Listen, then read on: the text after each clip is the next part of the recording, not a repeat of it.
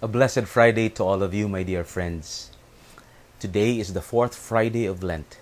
And again, this is Abion Kalo, and I would like to welcome you to Pathways of Hope. Our reading for today is taken from Matthew chapter 1, verses 16, and then 18 to 21, and then 24. You will notice that we are taking a little bit of a detour from our Lenten readings. It is because today is a very special day. Today is the feast of Saint Joseph, the most chaste spouse of the Blessed Virgin Mother Mary. What can we learn from today's Gospel? Well, I'd like to mention three things that we can learn about Saint Joseph from the reading today. This passage speaks about Joseph's uprightness.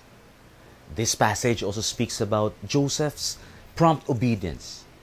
And thirdly, it speaks about Saint Joseph's courage. It would have been easy for Saint Joseph to just silently divorce Mary upon learning that Mary is actually conceiving a child that is not his own, it would have caused a scandal. But, G- but Joseph was an upright man. He even wanted to save the reputation of Mary. Now, how many of us, when we're in trouble, would be willing to actually be thinking of the concerns and interests of other people, especially their reputation? We can learn a great deal from St. Joseph here. Second, I would like to highlight St. Joseph's obedience. See, St. Joseph heard the Lord from a dream. And how many of us, after an awakening, after a dream, would say, Now I know what God is about in my life. But St. Joseph, because he knows his God, he acted immediately. In fact, this is his version of Mary's fiat and the prayer of Jesus himself at the Garden of Gethsemane. This is Joseph's yes. We don't hear his yes audibly, but we hear his yes through his prompt obedience. How many of us would act right away following God's command?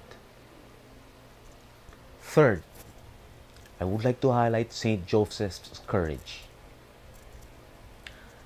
It is a big task. It was a big task for St. Joseph to raise the Son of God as his own.